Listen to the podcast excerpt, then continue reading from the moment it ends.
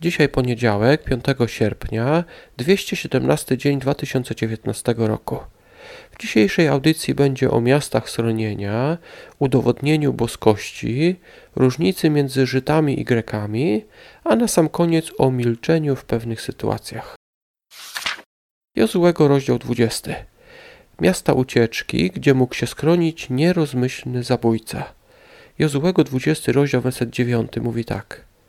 Takie były miasta wyznaczone dla wszystkich Izraelitów i dla cudzoziemca mieszkającego wśród nich, aby tam mógł uciec każdy, ktokolwiek przez nieuwagę zabije człowieka, aby nie poniósł śmierci z ręki mściciela krwi, dopóki nie stanie przed zgromadzeniem.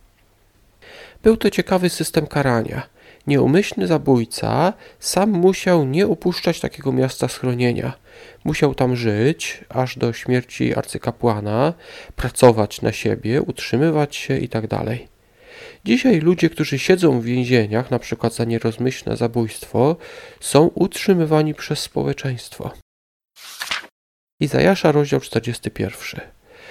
Bóg wzywa narody, aby aby udowodniły, że ich bożki wykonane ręką człowieka, przybite gwoździami do podłogi, aby się nie chwiały, aby udowodnili, że te bożki są bogami. Jak mają to udowodnić? Izajasza 41 rozdział, werset 23. Objawcie to, co ma nadejść w przyszłości, abyśmy poznali, czy jesteście bogami. Zróbcie choć coś, czy dobrego, czy złego, żebyśmy to z podziwem wszyscy oglądali. W późniejszej części rozdziału Bóg przepowiada, co się stanie w przyszłości. Te myśli, zarówno taki nakaz, zawołanie do innych, aby udowodnili boskość swoich bożków, a także do ludu Bożego, aby udowodnił boskość Boga, te zawołania będą mm, będziemy rozważać jeszcze w kolejnych rozdziałach Księgi Izajasza, ale warto może zwrócić uwagę na to, że Bóg tutaj nakazuje, aby każdy naród udowodnił, że jego Bóg jest prawdziwym Bogiem. Tą myśl będziemy kontynuować przez parę rozdziałów, to udowadnianie na podstawie proroctw. Rzymian, rozdział trzeci. Różnica między Żydami a Grekami i czym było prawo mojżeszowe. E, Paweł najpierw mówi o naszym stanie – Rzymian 3:10 mówi tak: Jak jest napisane, nie ma sprawiedliwego ani jednego. Jaka jest więc różnica między Żydem a Grekiem?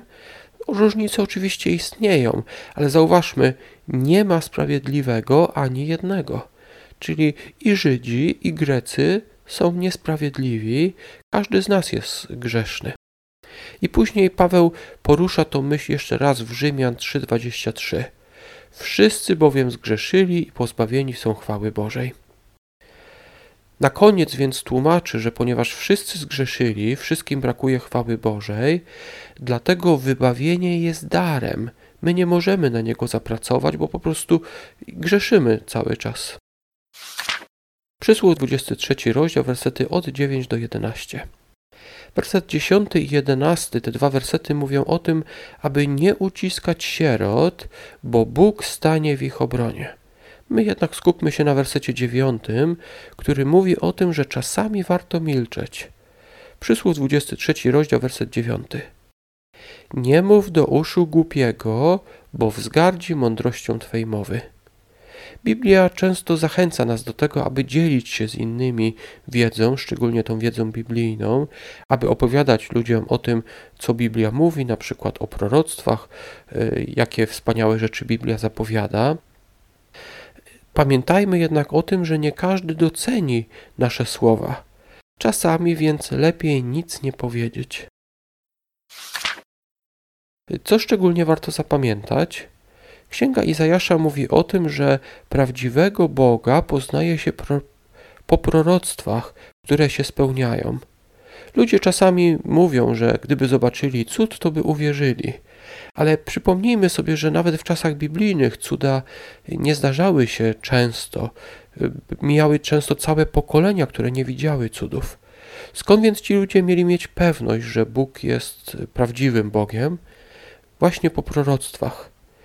Izajasz mówi do bożków: Objawcie to, co ma nadejść w przyszłości, abyśmy poznali, czy jesteście bogami. Ta zasada dotyczy się także prawdziwego Boga. I w kolejnych rozdziałach będziemy czytać właśnie o tym, że Bóg przepowiada, co się stanie w przyszłości i właśnie na tej podstawie dowodzi swojej boskości. Na dzisiaj to wszystko. Do usłyszenia jutro.